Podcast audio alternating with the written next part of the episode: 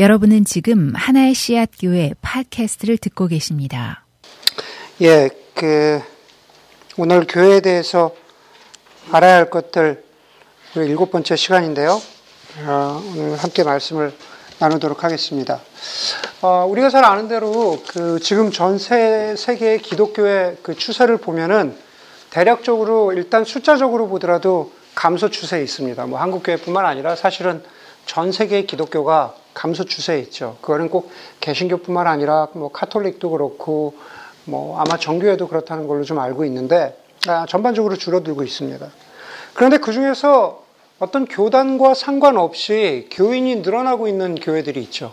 교단과 상관없이 교인들이 늘어나고 있는 어, 교회가 있는데 그것은 그 교인들이 늘어나고 있는 교회들의 혹은 교단들의 특징적인 걸 보면 결국은 그 캐리스마틱 철치라는 거죠. 은사주의를 강조하는 어, 교회들이 어, 숫자들이 늘고 있습니다. 어, 성경의 은사들을 강조하는 그런 사역들을 활발히 하는 교회죠. 뭐 그런 교회들은 말씀드린 대로 장로교회이기도 하고 감리교회이기도 하고 뭐 다양한 교파들의 교회이긴 한데 중요한 거는 은사주의를 지향하고 있다라는 겁니다.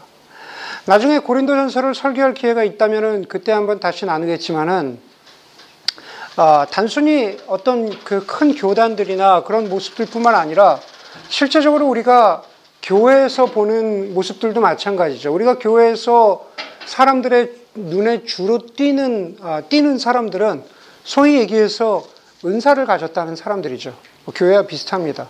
아, 우리 한 사람 한 사람 봐도 은사를 가졌다는 사람들을 보고 그리고 그 소위 은사를 가졌다는 사람들이 어, 어떤 즉각적인 사역의 결과들 열매들이 나타날 때 주목을 받을 수밖에 예, 없습니다. 그렇기 때문에 이 은사라고 하는 것은 여러 가지 면에서 어, 우리 우리들의 그 attention을 어, 끄는데요. 물론 그 주목을 끄는 은사라는 것도 사실은 곰곰이 보면은 뭐 방언이라든가 뭐 치유라든가 예언이라든가 사실은 몇 가지 것들만 우리의 주목을 많이 받고 있죠. 뭐 몇 년 전에도 뭐 방언에 관한 그런 책들도 나오고 그러면서 어, 사실은 그것이 굉장히 새로운 것이 아닌데 그것이 뭐 굉장히 새롭게 놀랍게 발견한 것처럼 그렇게 주목을 아, 받기도 했습니다. 그렇기 때문에 은사를 얘기할 때그 어, 은사들이 그런 몇 가지 안에만 이렇게 리밋돼 가지고 한정돼서 얘기되는 것도 사실은 좀 아쉬운 점이기도 합니다. 그렇다면 어, 뭐 은사에 대해서 우리가 좀 더 많은 얘기를 할 수 있겠지만은 과연 오늘 에베소서에서는 교회와 관련해서 은사에 대해서 무엇이라고 가르치고 있는지를 오늘 우리가 함께 어, 보고자 합니다. 첫 번째로 어, 오늘 몇 가지로 이렇게 나눠서 그 말씀을 어, 보도록 할 텐데 첫 번째로 오늘 본문에서 우리가 잘 알아야 되는 것은 뭐냐면은 이 자리에 있는 우리 모두들 특정한 몇 사람이 아니고 이 자리에 있는 우리 모두들에게 은사를 주셨다라는 겁니다. 우리 모두가 은사가 있다라는 겁니다. 금요일 날 소그룹에서 했던 것, 했던 것이기도 한데요. 한번 이렇게 시작해 보면 어떨까 싶어요.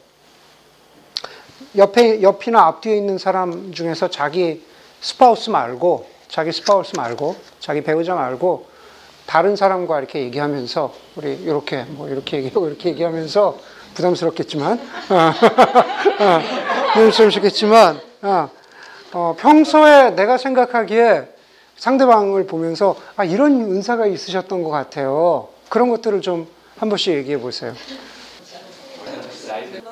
아, 좋습니다. 우리 다 물어볼 수는 없지만 각자들 나름대로 가지고 있는 은사들이 있는 것 같아요. 성경은 오늘 본문과 더불어서 크게 세 군데에서 은사에 대해서 얘기하고 있죠. 어, 실제로 오늘 4장 11절에 은사 혹은 은사를 받은 사람들을 사도 예언자, 복음 전도자, 목사와 교사로 말하고 있습니다. 고린도전서 12장에 보면은 기적이라든가 병고침, 예언, 방언 혹은 방언 통역에 대한 은사들에 대해서 예, 그런 것들에 대해서 말하고 있습니다.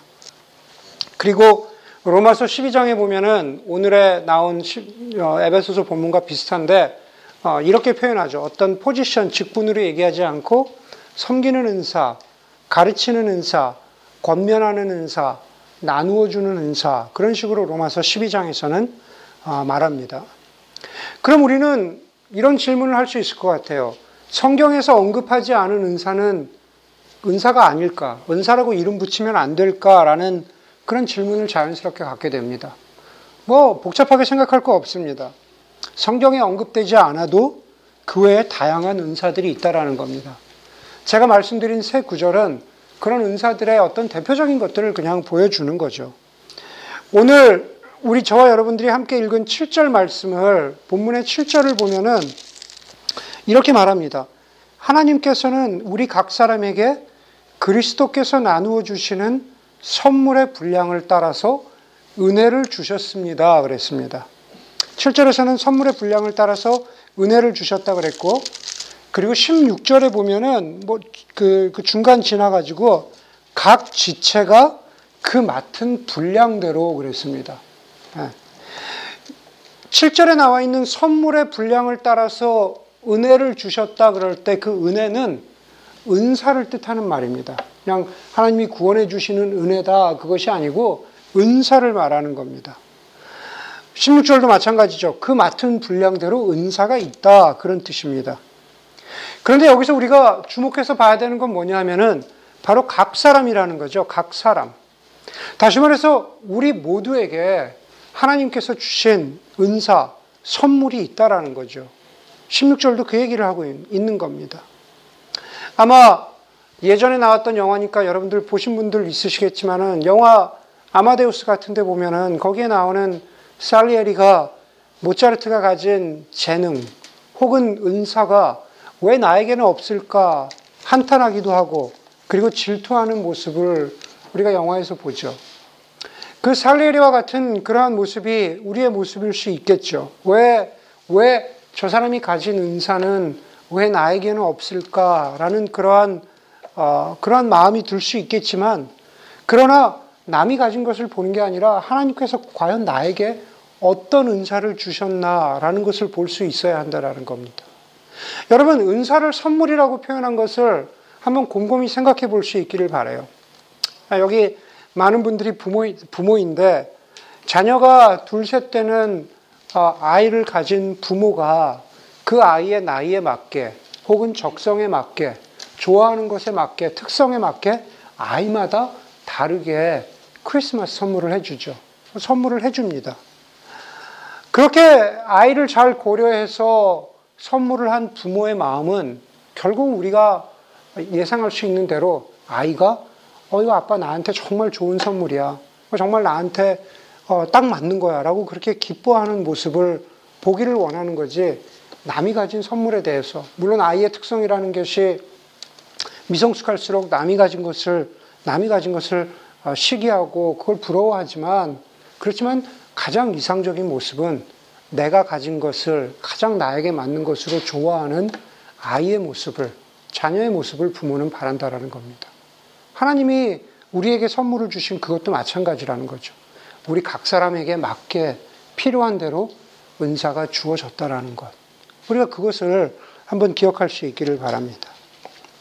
우리 모두에게 은사가 주어졌다면은 오늘 에베소서 본문에서 두 번째로 말하고 있는 것은 뭐냐 하면 말씀이신 그냥 단순히 예수 그리스도가 아니라 말씀이신 예수 그리스도의 임재를 통해서 은사들이 제 역할을 한다라는 겁니다. 말씀을 통해서 은사가 제 역할을 하게 되는 시작이 된다라는 뜻이죠. 예전에 어떤 분이 그런 말을 해요. 어, 워렌 버핏이 예, 워렌 버핏이 돈 버는 재주가 있는 거지 돈 버는 은사가 있는 게 아니다라는 말을 하시더라고요. 예, 그것을 뭐 너무 이렇게 극단적으로 나눠서 어, 재주와 은사를 나눠서 설명했다. 그렇게 볼 수도 있겠지만은 어, 그분이 그렇게 말씀하신 의도는 은사의 목적과 관련이 있는 겁니다. 설교의 뒷부분에서도 보겠지만은 결국 은사의 목적이라는 것은 아, 각 사람을 세워가는 거죠. 네, 공동체, 공동체를 세워나가는 겁니다. 고린도전서 12장 7절에 보니까 각 사람에게 성령을 주신 것은, 다시 말해서 각 사람에게 은사를 주신 것은, 나타내 주신 것은 공동의 이익을 위한 것입니다. 라고 말하면서 여기서 공동의 이익이라는 것은 그리스도 공동체, 교회의 유익을 위한 것입니다. 그렇게 쓰고 있는 겁니다. 다시 말해서 어떤 사람이 돈 버는 재주가 있다, 혹은 돈 버는 은사가 있다, 그렇게 그 두 가지를 나누어서 이야기한 것은 돈 버는 재주가 있을지라도 그것이 어, 다른 사람을 세워나가는, 그리스도의 몸을 세워나가는 데 있어서 쓰여지지 않는다면은 아, 은사라고 얘기할 수 있겠나, 뭐 이런, 이렇게 설명하고자 했던 의도가 아, 있었, 있었던 것으로 어, 기억을 합니다. 16절을 우리가 함께 보도록 하겠습니다. 16절에 보니까는 온 몸은 온 몸은 머리이신 그리스도께 속해 있으며 몸에 갖추어져 있는 각 마디를 통하여 연결되고 결합됩니다. 각 지체가 그 맡은 분량대로 활동함을 따라 몸이 자라나며 사랑 안에서 몸이 건설됩니다. 그랬습니다. 여기서 아는 대로 여기서 몸은 교회죠. 교회를 이야기하는 겁니다. 그리스도의 몸인 아, 교회를 이야기합니다.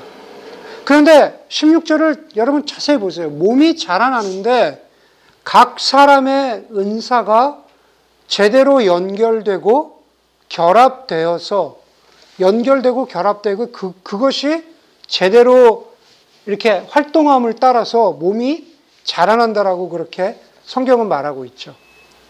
예, 혼자, 혼자 독불장군식으로 되는 게 아니라고 16절은 말하고 있어요.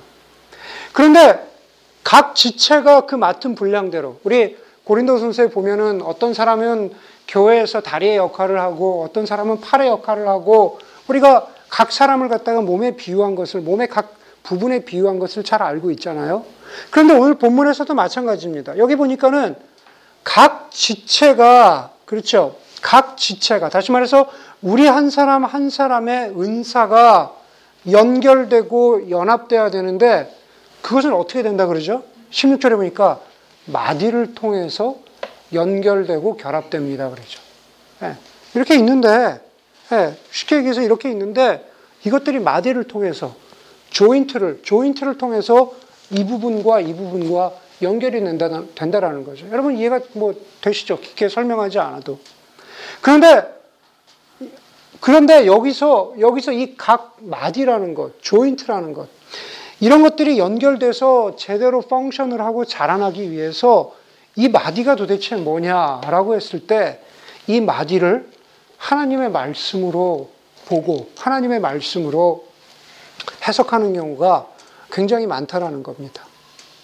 아까 우리가 첫 번째 우리 모두가 은사를 가졌습니다 라고 얘기하면서 우리가 서로 어, 여러분의 은사는 이런 겁니다. 당신의 은사는 이런 겁니다 라고 서로가 서로에게 그렇게 그, 그, confirmation을 해줬죠. 넓게 보면은 그것도 하나님의 말씀의 category에 들어갈 수 있을 것 같아요. joint의 category에 들어갈 수 있다는 겁니다. 유진 피터슨은 교회에서 어, 들려지는, 교회에서 나누어지는 언어를 세 가지로 표현을 했습니다. 첫 번째는 소위 케리그마라고 하는 설교. 첫 번째는 설교, 두 번째는 가르침, 그리고 세 번째는 권면이라고 그랬어요. encouragement. 어. 교회에서 있어야 되는 가장 이상적인 밸런스를 맞춰야 되는 새 언어는 설교와 가르침과 권면이라고 그랬습니다. 아까 우리가 했던 것들은 권면이죠. encouraging, encouraging이죠. 어. 서로, 서로 encourage 해주는 겁니다. 여러분은 이런, 당신은 이런 은사가 갖고 있습니다. 그것도 그 encouraging, 또 word of encouraging도 어, 어, 여기에, 여기에 포함되는 마디에 들어갈 수 있지만, 그러나 오늘 본문에서 좀 더 정확하게 마디를 통해서, 다시 말해서 이 하나님의 말씀을 통해서 우리 각자가 가지고 있는 은사들이 연결되고 결합된다라고 했을 때 그 마디는 11절과 14절 그리고 15절의 첫 부분을 이야기하는 거죠. 11절에 보니까 우리가 아까 본 대로 어떤 사람은 사도로, 어떤 사람은 예언자로, 복음 전도자로 목사와 교사로 있다 그랬습니다. 그리고 14절의 말씀은 11절의 말씀을 이렇게 어, support 해 주죠. 14절은 11절에 어, 따라가는 겁니다. 종속되는 겁니다. 14절에 보니까는 우리는 더 이상 어린아이로 있어서는 안 됩니다. 우리는 인간의 속임수나 간교한 술수에 빠져서 온갖 교훈의 풍조에 흔들리거나 이리저리 밀려다니지 말아야 합니다. 그랬습니다. 14절에 뭐라 그래요? 어, 우리는 더 이상 어린아이로 있어서는 안 됩니다. 영적으로 미숙한 사람을 뜻하는 거죠. 여러분, 어린아이, 영적으로 미숙한 사람은 그 사람이 얼마나 대단한 은사를 가졌느냐와 상관이 없습니다. 다시 말해서 성숙함과 은사는, 성숙함과 은사는 서로 상관이 없다라는 겁니다. 그것은 어디에서 우리에게 그, 그 확인을 해주고 있냐면은 고린도 교회에서 고린도 전서에 보면은 이렇게 컨퍼메이션을 해주고 있죠. 고린도 교회는 고린도 교회는 그 어떤 교회보다도 은사가 많았던 교회예요.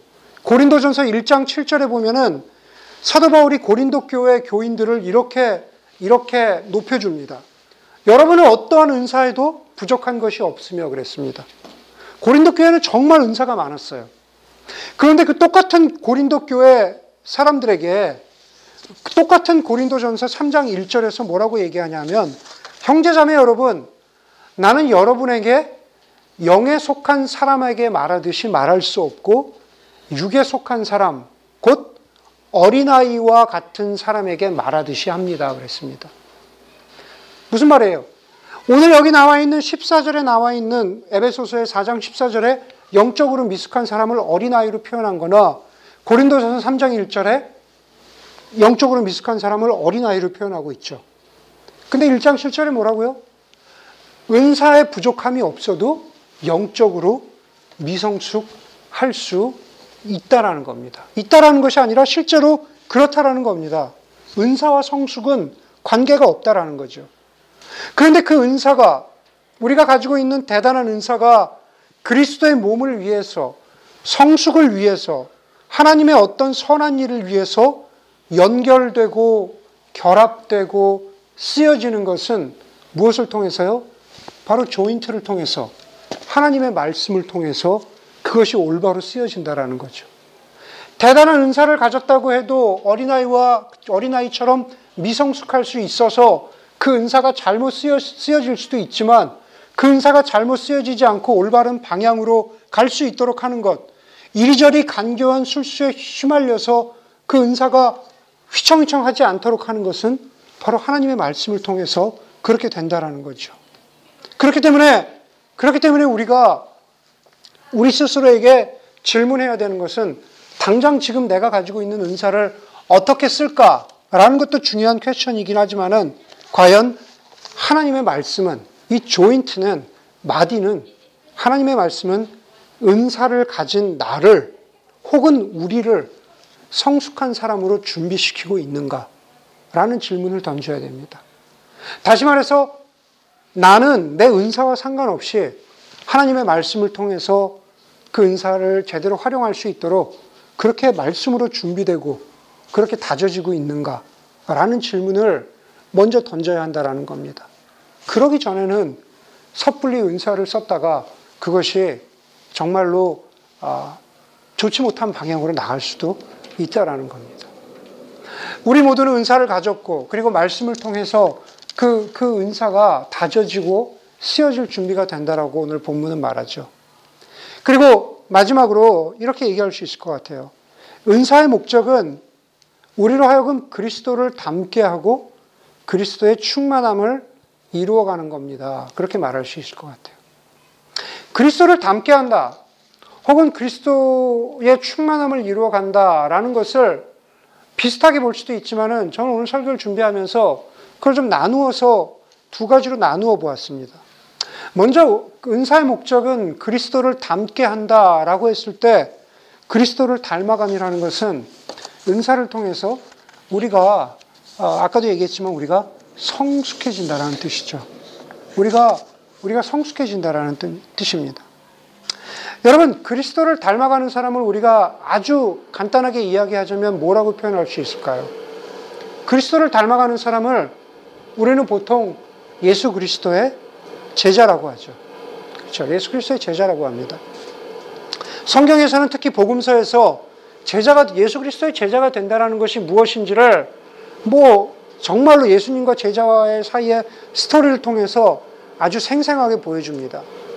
그런데 나중에 우리가 제자도에 대해서 공부하게 되면은 다시 배워볼 기회가 있겠지만 요한복음까지 혹은 사도행전까지 그렇게 빈번하게 나오던 제자라고 하는 단어, 디사이플이라고 하는 단어.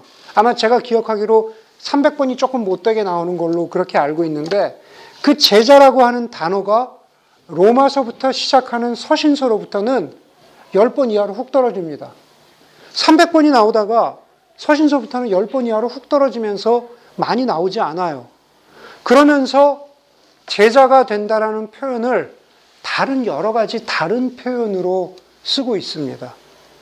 그 중에서, 그 중에서 한 가지가 오늘 4장 13절의 표현이죠. 제자가 된다라는 것을 이렇게 표현해요. 우리 모두가 하나님의 아들을 믿는 일과 아는 일에 하나가 되고 온전한 사람이 되어서 the mature person이죠. 제자는 곧 성숙한 사람이라는 거예요. 예, 제자는 곧 성숙한 사람. 다른 곳에서 사도 바울은 이렇게 얘기하죠. 너희는 나를 본받는 자 되라. Be a imitator of me. 그러죠. 거기서 나를 본받는 자 되라라는 것은 그것은 마치 제가 여기 있는 형제에게 저를 본받으세요. 그렇게 얘기하는 건 아니죠. 내 안에 있는 그리스도를 본받으라는 그런 얘기로 하면서 그걸 제자라는 표현으로 쓴 거죠. 여러 가지 표현이 있지만 여기서는 온전한 사람이 되고, 되라고 합니다. 하나님을 믿는 일과 아는 일에 온전한 사람이 되는 것. 그것이 바로 성숙한 사람이라는 거죠. 카엘 아이들먼이라고 하는 어, 최근에 각광받고 있는 저자 중에 한 사람은 어, 그의 책 Not a Fan 예, 다시 말해서 한국말로 이렇게 번역됐어요. 팬인가 제자인가. 그렇죠? Not 그 책에서 이것을 이렇게 잘 풀어서 설명을 하고 있습니다. 여러분 이 자리에도 우리 우리들 가운데에도 우리도 누구의 팬이 있죠. 팬이 있습니다. 예, 사생 팬이 있어요. 어, 이분 앞에서 보스턴 레드삭스를 욕하면 안 돼요. 예? 보스턴 레드삭스 팬이 있습니다. 예, 저는 농구로는 레이커스 팬이죠. 예. 아마 물어보진 않았지만 여기 여기 있는 형제들 가운데 소녀시대 삼촌 팬도 있을 거예요. 그렇죠? 소녀시대 좋아하는 팬도 있죠. 혹시? 혹시 좋아할, 좋아할지도 모르겠습니다. 여러분, 팬이 된다는 건 뭡니까? 레이커스의, LA 레이커스의 역대 성적에서부터 올해 드래프트까지, 혹은 저기 뒤에 앉아 계신 분 야구 좋아하시는데, 야구의 어떤 팀의 모든 성적에서 선수의 특징까지, 네. 레드삭스의 옛날 뭐 뭐라 그래 밤비노의 저주라 그러나요? 그거에서부터 시작해가지고 보스턴 레드삭스의 가장 영광스러웠던 몇 년도 무슨 게임까지 줄줄이 얘기할 수 있다라는 겁니다. 소녀시대 삼촌 팬들은 그 많은 소녀시대 멤버들의 얼굴도 알고 이름도 매치시키고 그 다음에 뭘 좋아하는지 생일도 알고 그럴 수 있다라는 거죠. 네. 그쵸 정명재? 네. 그럴 수 있다라는 겁니다. 여러분, 예수님에게도 그런 팬이 있었어요. 팬덤층이 있었다라는, 요즘 팬덤이라 그러죠. 뭐 그렇게 표현하죠. 예수님에도 팬이 있었습니다. 요한복음 6장에 보니까는, 요한복음 6장에 우리가 설교를 통해서도 들었지만, 요한복음 6장에서 예수님께서 오병이어의 기적을 베푸신 다음에 수많은 사람들이 따라왔어요. 예수님의 팬층이죠. 팬덤이죠. 예. 그런데 그들을 향해서 예수님의 팬들을 향해서 예수님께서 이렇게 말씀하세요. 너희가 지금 오병이어를 먹고 배가 불렀지만 그것은 중요하지 않아. 중요한 것은 생수를 마시고 생명의 떡을 먹는 거야. 지금 이거 먹었다고 이게 중요하지 않아. 생수를 마시고 생명의 떡인 생수인 나를 마시고 생명의 떡인 나를 먹어라. 예수님이 그 말씀을 하시니까 그 성경에는 이렇게 표현하고 있어요. 예수님이 그 말씀을 하시니까 수많은 제자들이 예수를 떠나가고 다시는 그와 다니지 아니하더라. 성경은 그렇게 말하고 있어요. 카일 아이들만에 따르면은 사실은 그 제자가 아니라 팬이라는 거죠. 네, 제자가 아니라 팬이라는 겁니다. 네. 갑자기 변해버린 혹은 갑자기 방향을 바꾸신 예수님의 모습 때문에 소위 팬들이 당황하는 겁니다. 갑자기 보스턴 레드삭스가 지금까지 게임을 하다가 잘하고 있는 투수를 트레이드 해버렸어요. 보스삭스, 레드삭스 왜 저래? 그러면서 그 팀에 실망하는 겁니다. 나는 지금까지 소녀시대를 좋아했는데 소녀시대가 앞으로 댄스는 안 하고 발라드만 하겠다는 거예요. 소녀시대는 저렇게 하면 안 되지.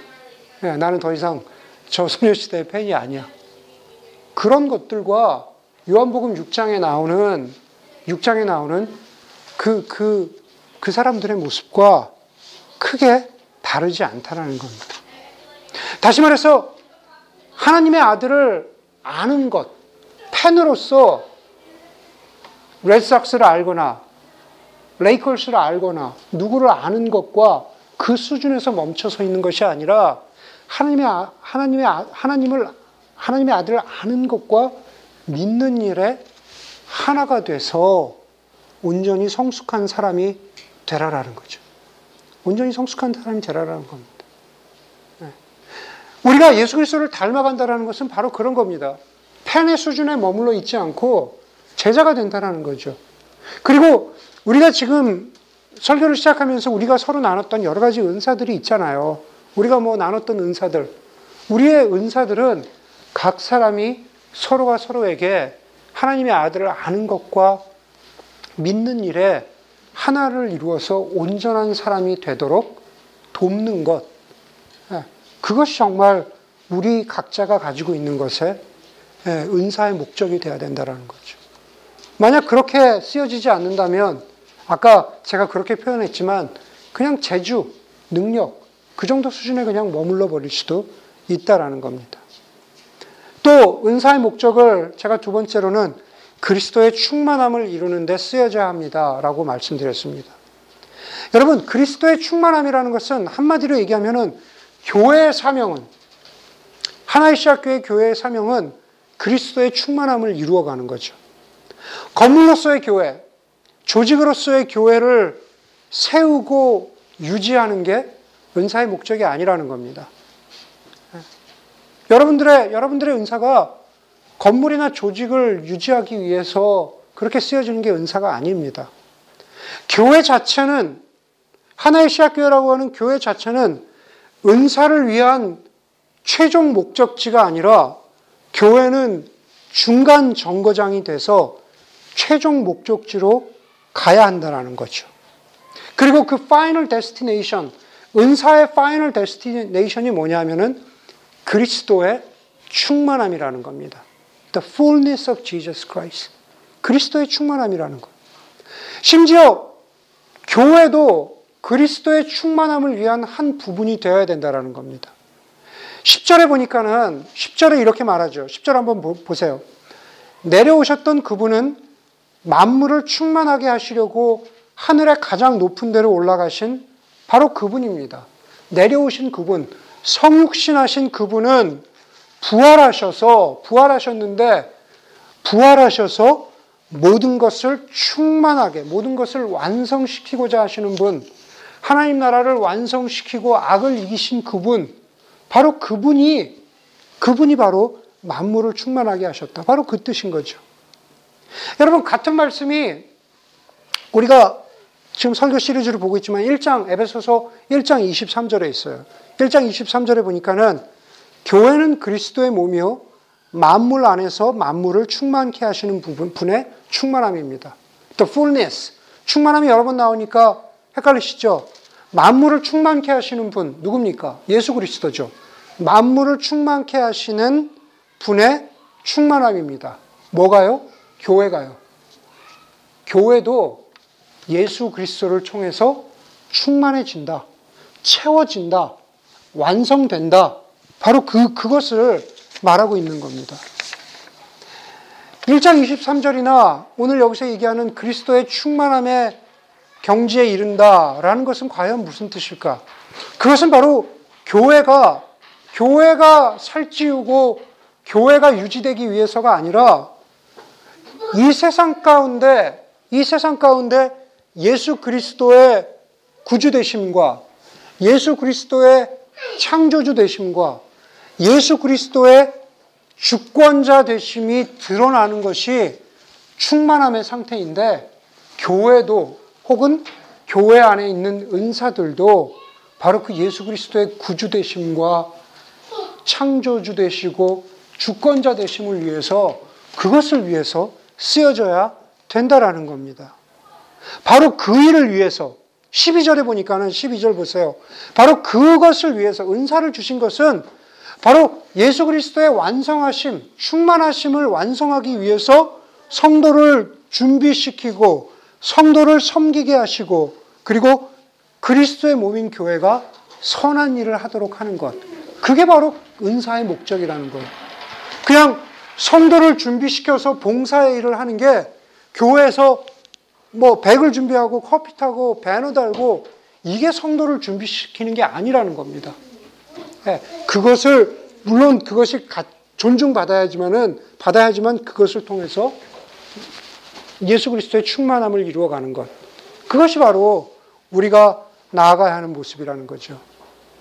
앤티 라이트는 자신의 유명한 책 심플리 크리스천에서 그렇게 성숙한 사람 혹은 성숙한 공동체의 모습을 이렇게 표현하죠. 옳고 선하고 아름다운 사람. The one is right, good, and beautiful. 그렇죠? 선하고 옳고 아름다운 사람 혹은 공동체라는 거죠. 바라기는 우리 모두가 은사를 가지고 있고 그 은사가 하나님의 말씀 안에서 올바른 방향을 잡을 때 우리 한 사람 한 사람뿐만 아니라 공동체가 옳고 선하고 그리고 아름다운 사람과 공동체로 되어가는 것. 그것이 바로 그리스도의 충만함을 내 안에 우리 가운데 완성해 나가는 그런 모습이라는 것을 기억하는 여러분들이 되기 바랍니다. 함께 기도하겠습니다.